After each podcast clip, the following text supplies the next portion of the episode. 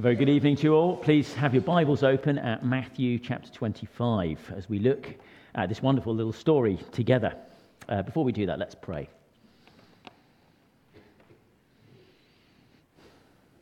Father, we do thank you for your living word. We thank you, you are speaking God.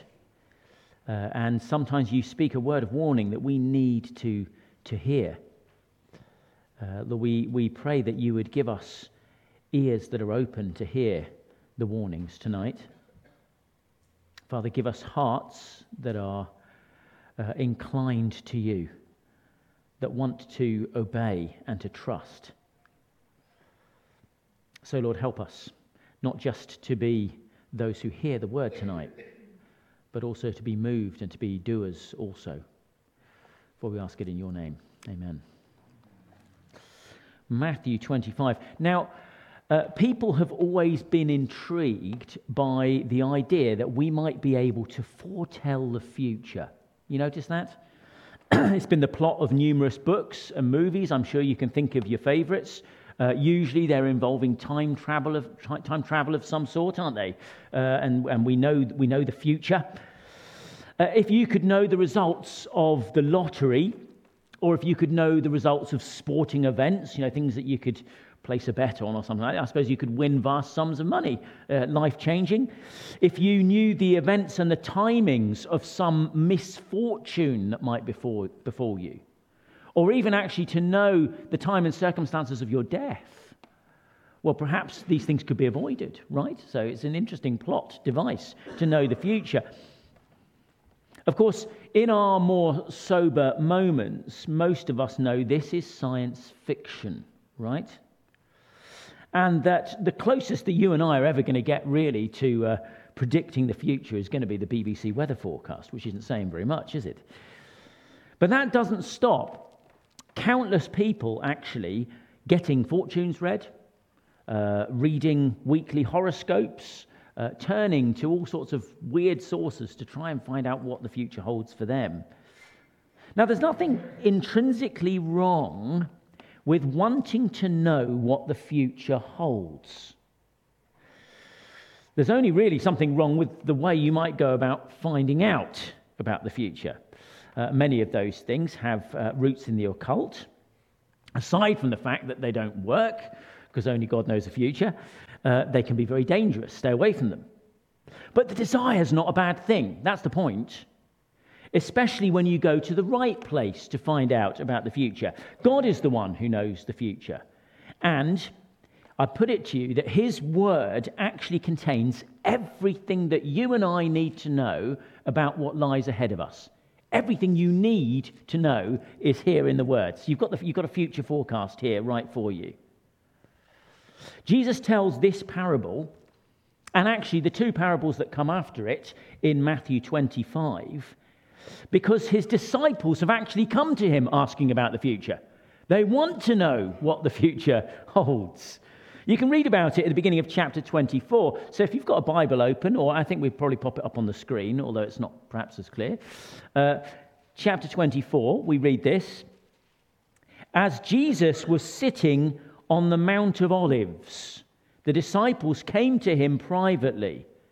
Tell us, they said, when will this happen? What will be the sign of your coming at the end of the age? Now, they ask this because Jesus has just said something, it seems, quite publicly in verse 2. So if you look a little bit higher up, in verse 2, where having just had pointed out to him the magnificence of the temple complex, this gorgeous temple built by the, the mighty King Herod. They've looked at that temple complex. Jesus has responded, looking at that beautiful building, and says, Do you see these things? Verse 2. I tell you the truth, not one stone here will be left on another.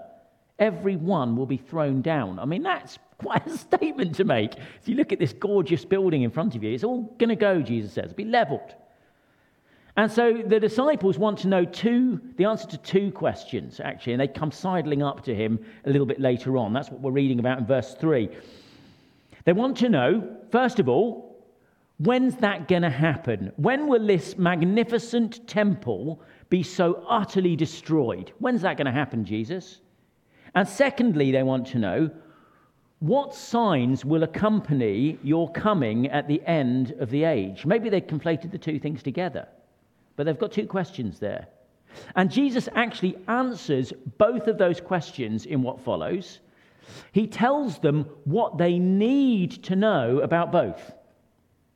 But our concern tonight is going to be with the second. See, the timings of that first one, says Jesus, really in what follows, can sort of be discerned with some level of accuracy. And Jesus gives them a whole load of pointers so that they can actually be ready for when that happens. But concerning his coming at the end of the age, Matthew 24, verse 36, look, concerning that day, says Jesus, no one, uh, that day and that hour, no one knows. Not even the angels in heaven, nor the Son, but the Father only. now, for you and I, here's the point there's really only one future event that you need to be really concerned about. And it's got nothing to do with the results of the next lottery draw or the circumstances of your death. The very next thing in God's diary, and actually on a page that he has not shared with anyone, apparently, according to that verse, is the return of his son. The coming of the Son of Man at the end of the age, as he puts it. And the three parables, then, in chapter 25 of Matthew, that he tells are given to really rub in and get your attention about that which it is essential for us to know about the unknown day that is coming. Right? Got it? It's surely going to come. This is what you need to know about it. Okay, good. Now, the first thing you need to know about that day is in verses 1 to 5 of chapter 25. We just had it read to us. And the first thing you need to know about that day is it's a day that will be delayed. It's going to be delayed. Have a look. At that time, verse 1, when, when Jesus comes back, the kingdom of heaven will be like ten virgins who took their lamps and went out to meet the bridegroom. Five of them were foolish and five were wise. The foolish ones took their lamps but did not take any oil with them. The wise, however, took oil in jars along with their lamps. The bridegroom was a long time in coming, and they all became drowsy and fell asleep. It's the setting. The scene is set, isn't it? The beginning of this wonderful story. Now, weddings were very different from what we expect in the days that Jesus was living. As I understand it, okay, having tried to read and get to grips with this, okay, it, it typically took several days to conduct a wedding uh, in, in these days. Remember the wedding that Jesus attended in, in Cana? Do you remember? We went to a wedding with his mother where they ran out of wine and Jesus made uh, wine out of water. Do you remember that? I mean, that, if that story tells us anything, it tells us it's hard to gauge how much stuff you're going to need for one of these weddings, okay? Because they can go on. Now, much of what they did in a, in a, in a wedding uh, was the other way around from how we do it. The occasion started, so I'm told, uh, with the groom coming to the house of the bride, where they would conduct the ceremony amongst some close friends and family and you know, relatives. And then they would have a little party in the family home right there and then. Uh, and that, that could take well, how long's a piece of string? That's just, you know what family are like. You can, it can just, it could be quick, it could take a long, long time. And then after that, everybody gathered and returned in a big procession to the groom's house. Because, of course, if you're wise as the parents of the bride, you don't want the mess in your house. Okay, the big party, that's going to be at the groom's house, a massive, serious celebration, and it could take a long, long time to do that. Okay, so now with that scene set, we're introduced to 10 guests. That's what these, I mean, they're called virgins in, in this story, just maiden. They're, they're young maidens, part of a wedding party. That's the point. So I've called this, this story uh, the, the reception party. That's really what we're talking about here. We've got these 10 guests, and they are waiting on the way or by the groom's house, waiting for him to arrive. The, the, the, marriage, this is the marriage celebration that's going to happen. They want to welcome the wedding party and join in the celebrations when he finally arrives. But apparently, those first celebrations back down there at the bride's house have taken a bit longer than expected. There's probably an awkward uncle, I don't know. But we're not told why. What we are told is that the, groom, the bridegroom, is a long time in coming. So long in coming, in fact, that every member, all of every single member of this reception party, this welcome party, is eventually overcome with sleep. They all doze off, every single one of them. The first thing you need to know then about the return of Christ is that we are to expect a long delay, right? A long delay. It's official. Jesus says so. Expect a long delay before I come back, before the groom comes. Now, the church has always been picked on about this. Uh, it sounds, it can sound a bit like a bit of a fudge, can't it? We keep saying, you know, Jesus is coming back. Jesus is coming back at any moment. Be ready. But is he? Why such a long delay? And the longer the delay, the, the more the doubts rise in people's minds. It doesn't look good, does it? And the Apostle Peter records this exact criticism actually in the decades, um, the first decades of the church. I mean, really early on. I mean, take a look with me. I will pop it up on the screen. From 2 Peter chapter 3, this is. And Peter says this First of all, okay, you must understand that in the last days, that's the days that we live in, Scoffers will come, scoffing and following their own evil desires. They will say, Where's this coming? Where's this coming he promised? Ever since our fathers died, everything goes on as it has done since the beginning of creation. I mean, it sounds so contemporary, doesn't it? It sounds just like the kind of criticism we might receive today as a church, as people mock. People love to mock the church. And, you know, when people make silly predictions, saying, yeah, he's coming back on the 22nd of June. Please don't quote me on that. okay? It just adds fuel to the fire, doesn't it? The dates come, the dates go, and everyone looks a bit silly. But Peter responds in verse 8. Look, a little bit later. Don't forget this one thing. Brothers and sisters, don't forget this one thing, dear friends. With the Lord, a day is like a thousand years, and a thousand years are like a day. The Lord is not slow in keeping his promise, as some people understand slowness. He's patient with you, not wanting anyone to perish, but everyone to come to repentance. The reason for God's delay, the reason for this long delay, is God's patience. God's patience. The next thing in his diary might well be, you know, this, this, the, the return of his son, and it's a huge red ring round the diary. But between now and then, he has his servants booked and arranged and organized to go out into the world so that through them he might call sinners to repentance. We live in the gospel age when the call of the gospel is going out into the world. And every extra day that we get, Every day when we wake up and Jesus has not come back is a further opportunity for those that we live amongst in this world to hear the gospel, to hear the good news that there is forgiveness. Every day is an opportunity for those of you who've never put your trust in the Lord Jesus to do so. To hear the good news that there's forgiveness, that there's peace with God, that there is eternal life available for all who would turn from their sin and put their trust in the crucified and risen Savior, Jesus Christ. Today is one of those days. Today is one of those days, a day of God's patience, of His grace. And no one knows how many more days like today there are left. This might be the last. You don't want to get caught out with that. This is a serious thing, isn't it? Please hear me. So the return of Christ will be delayed but actually, we should be grateful for that delay. That delay is, is, in one sense, is a really good thing because it's a delay for salvation. The second thing you want to know about this day in this, in this parable, second thing we learn, is that this day uh, it will be a sudden day. it's going to come suddenly. Look at verse 6. At midnight, the cry rang out Here's the bridegroom. Come out and meet him. Then all the virgins woke up and trimmed their lamps.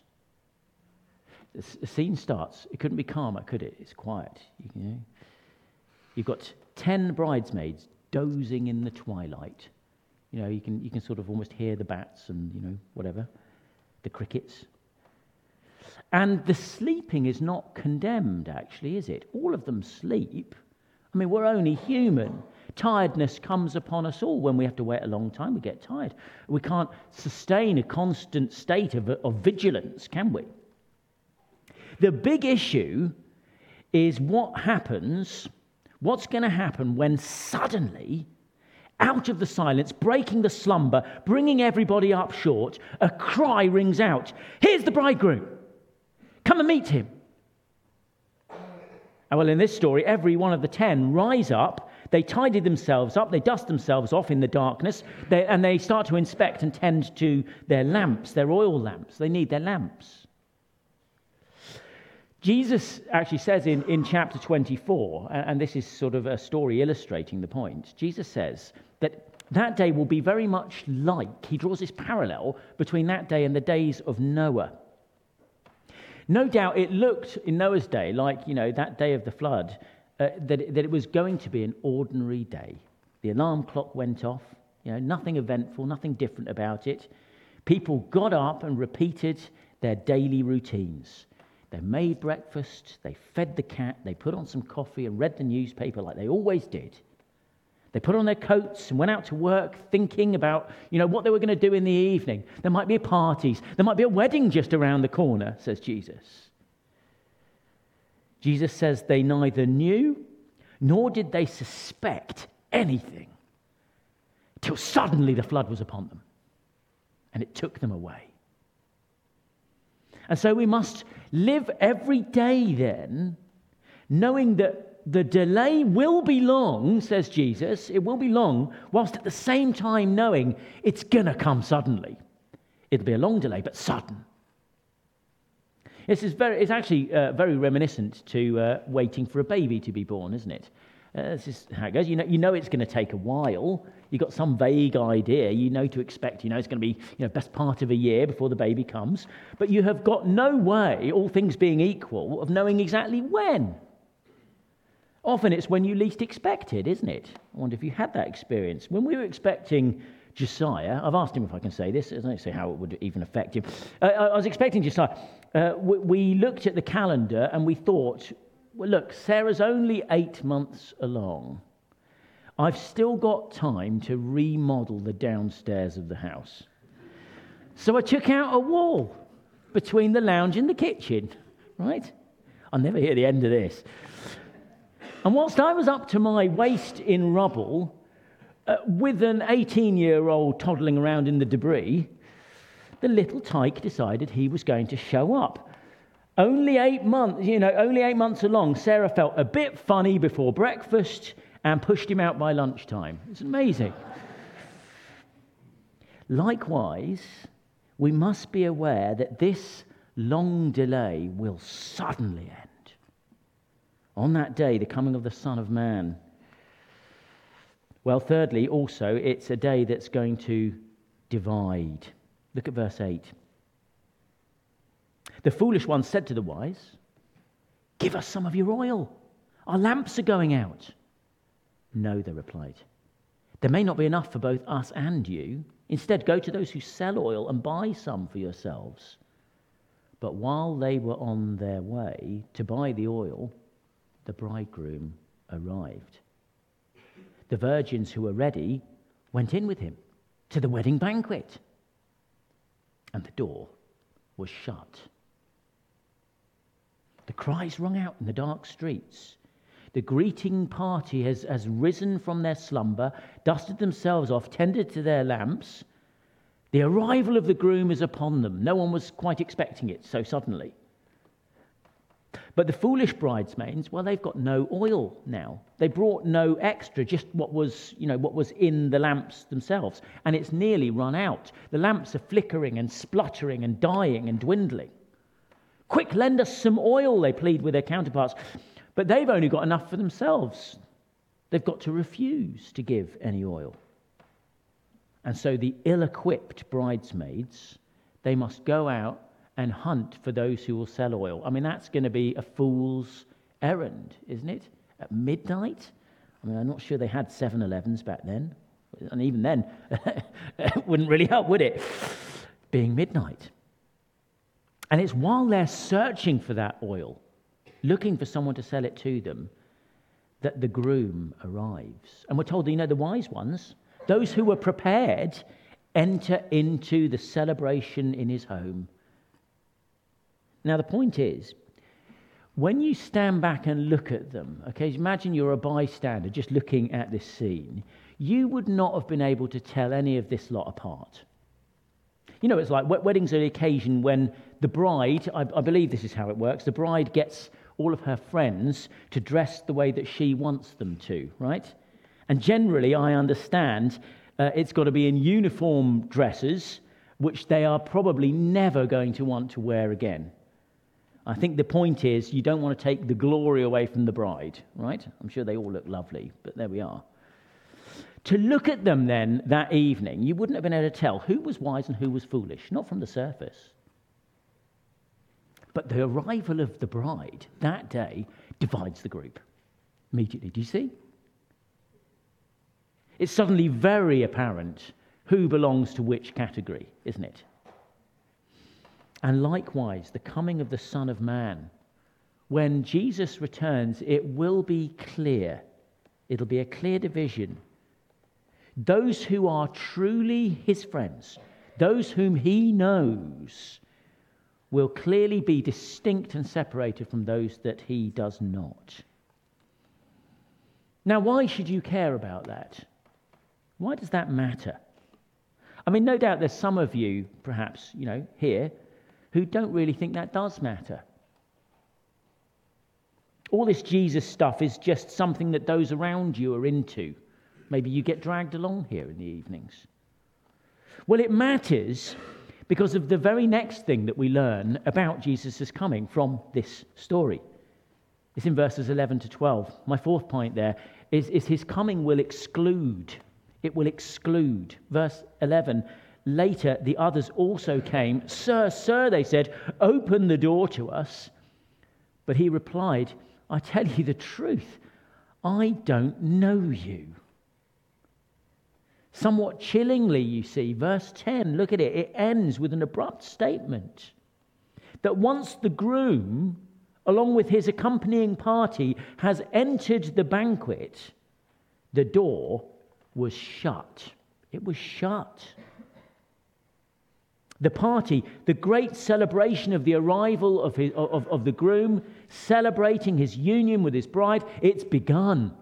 It's happening behind closed doors. And outside, on the wrong side of that door, are these foolish maidens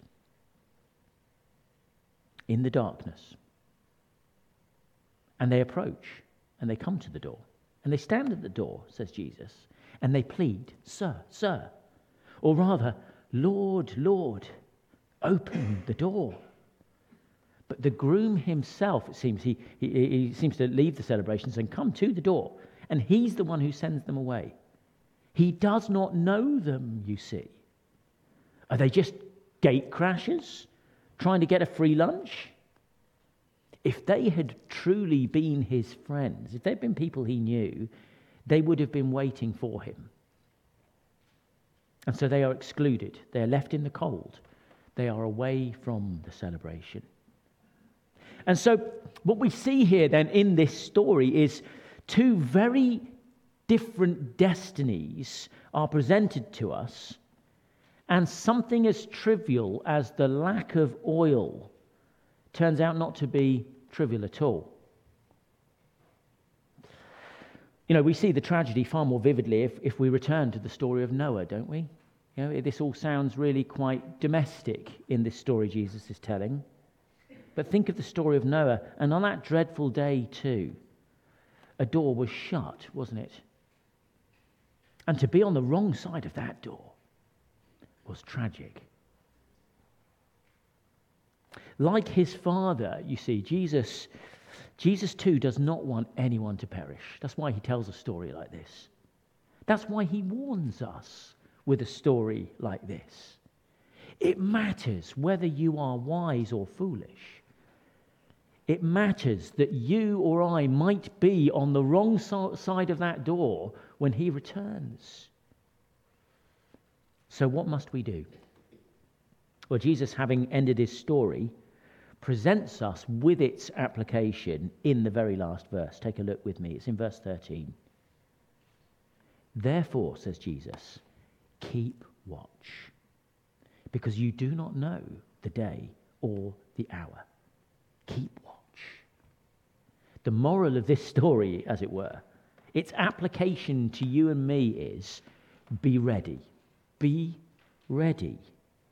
Be ready for that final day when the groom arrives, when Jesus returns, when the Son of Man comes at the end of this present passing age.